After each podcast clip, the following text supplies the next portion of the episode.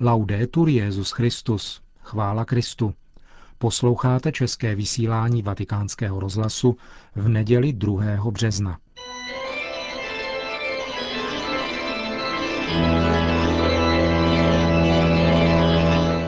Církev a svět.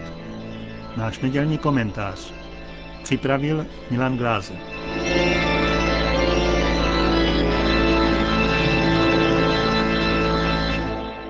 Tento týden došlo k události, která je ojedinělá asi nejen u nás, ale i v celosvětovém měřítku. Jistá matka totiž vysoudila na nemocnici odškodnění za to, že se jí narodilo dítě, či přesněji řečeno odškodnění za to, že dítě uniklo pozornosti potratáře, přežilo, narodilo se a spokojeně si žije. Vyústění této soudní pře, která se táhla sedm let, je opravdu silná káva. Staví totiž úplně na hlavu celou řadu zásadních lidských zkušeností i objektivních faktů. Dotyčná matka, jistě ne bez ochotné pomoci neprávě levných a možná i lačných advokátů, přitom jen plně využila možnosti vytvořené lidským zákonodárstvím, využila plně státní legislativu a nechtěně tak ukázala míru její zvrácenosti. Například soudce, který přemlouval matku, aby s ohledem na své dítě žalobu stáhla, byl z případu odvolán za podjatost. Ano, slyšíme dobře. Zdravý rozum a normální lidský cit ve vztahu k sedmiletému dítěti jsou soudní mašinérií označeny za podjatost. Netvrdím, že nelegálně. Absurdní případ popletl hlavu i některým žurnalistům, kteří o případu referovali.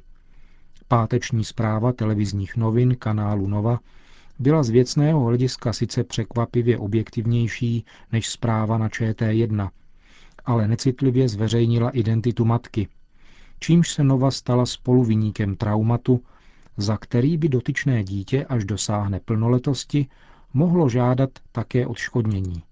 Páteční události na ČT1, které se chválihodně rozhodly identitu matky nezveřejnit, však podlehli jinému pokušení.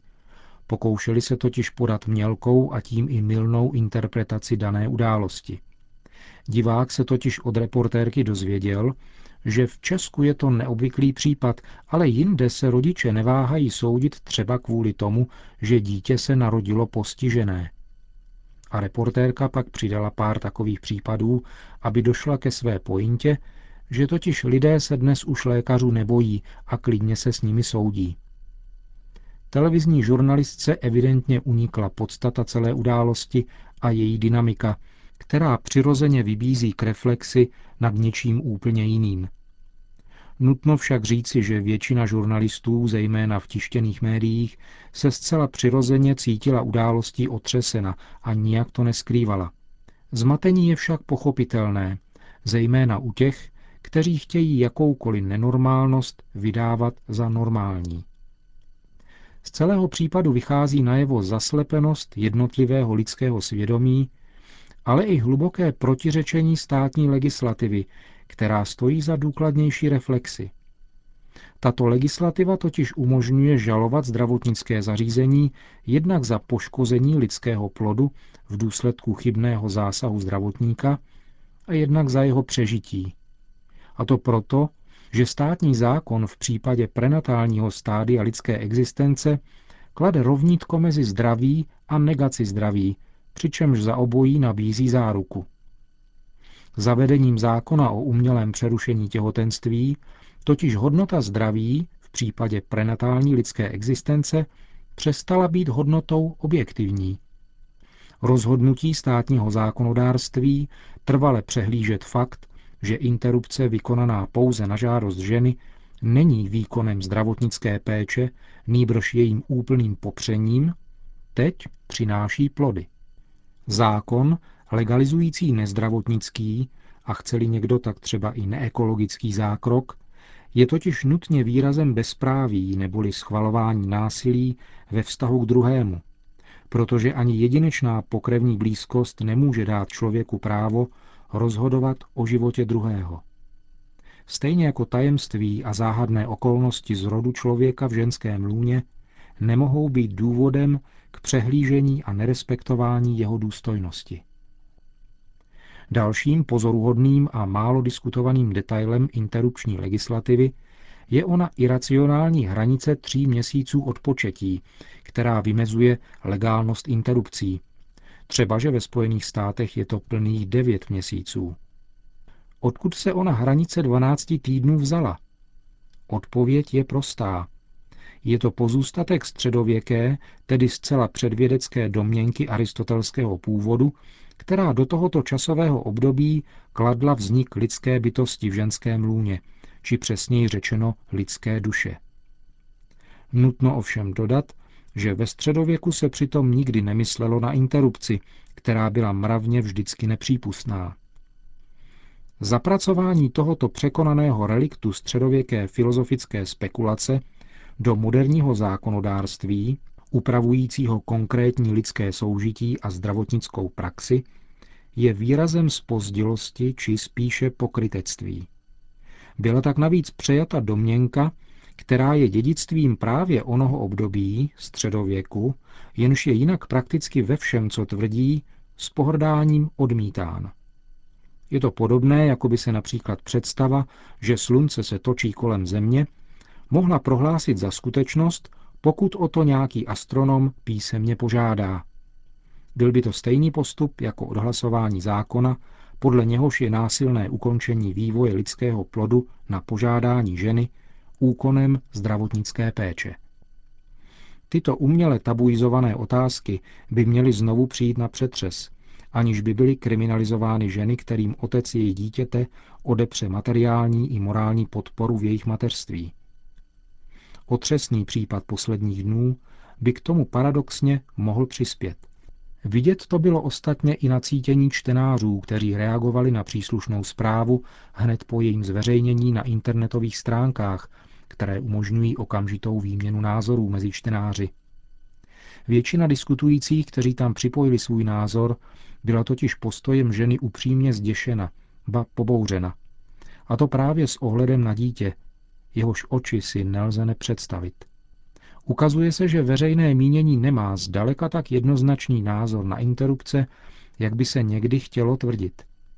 A lze si přát, aby se zmíněná událost stala jedním ze silných argumentů ve prospěch změny onoho legislativního zmetku, jakým je tzv. zákon o umělém přerušení těhotenství.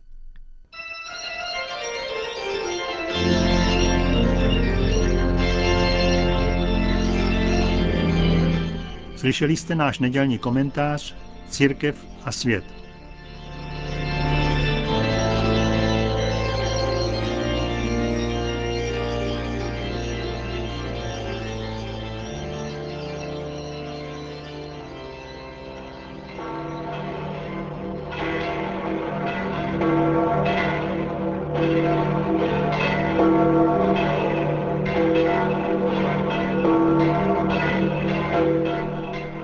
Možná, že i hřejivé slunečné počasí dnes přilákalo na náměstí svatého Petra kolem 40 tisíc věřících, aby si vyslechli pravidelnou polední promluvu Benedikta XVI. E sorelle, Drazí bratři a sestry,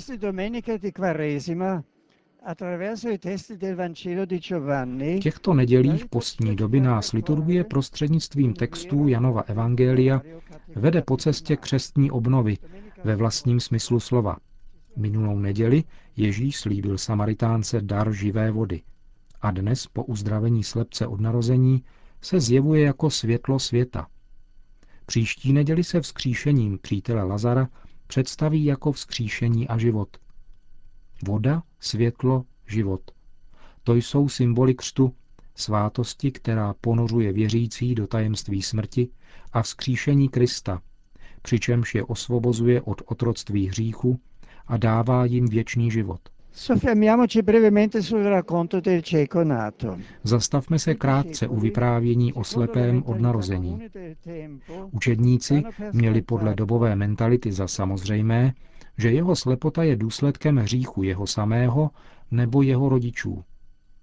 Ježíš však odmítá tento předsudek a prohlašuje, nezhřešil ani on, ani jeho rodiče, ale mají se na něm zjevit boží skutky.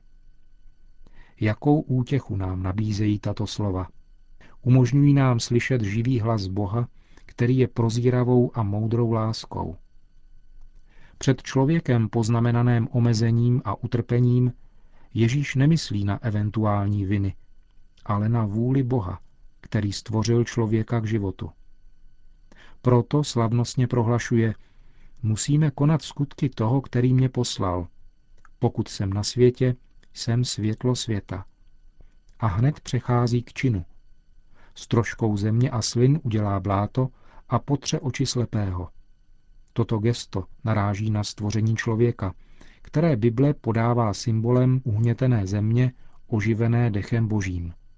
Slovo Adam totiž znamená země a lidské tělo je stvořeno z prvků země. Ježíš totiž uzdravením člověka uskutečňuje nové stvoření. Toto uzdravení však vyvolává vzrušenou diskuzi, protože Ježíš jej uskutečnil v sobotu a porušil tím podle farizeů sváteční předpis. Farizeové tak na konci vyprávění vyhání Ježíše i slepce pryč. Jednoho proto, že porušil zákon, a druhého proto, že i navzdory uzdravení zůstává hříšníkem od narození.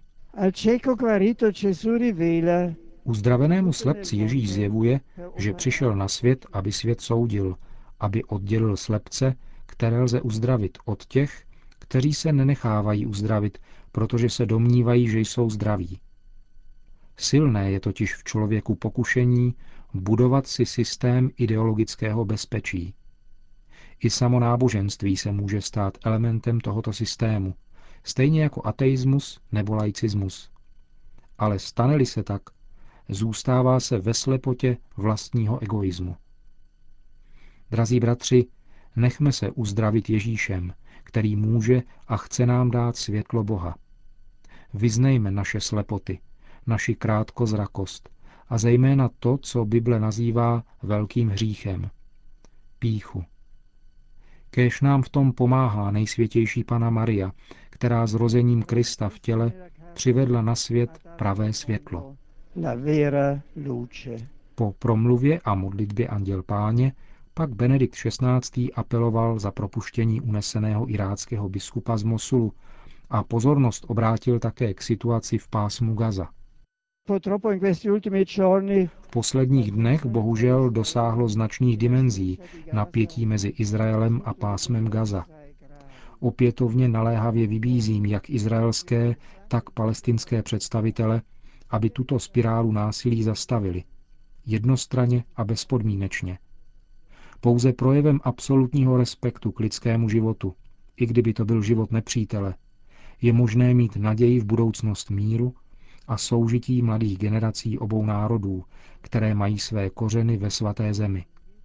Vybízím celou církev, aby pozvedla své prozby ke všemohoucímu za mír v Ježíšově zemi a projevila pozornou a účinnou solidaritu s oběma národy, izraelským i palestinským.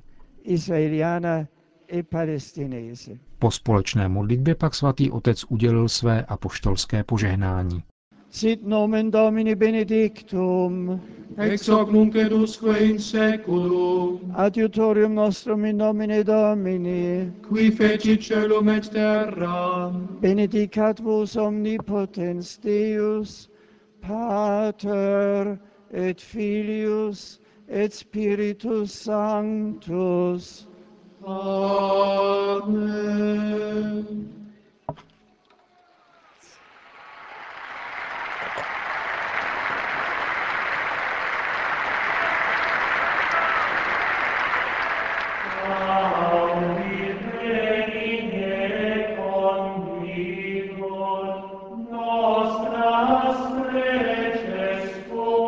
Tím končíme dnešní české vysílání vatikánského rozhlasu.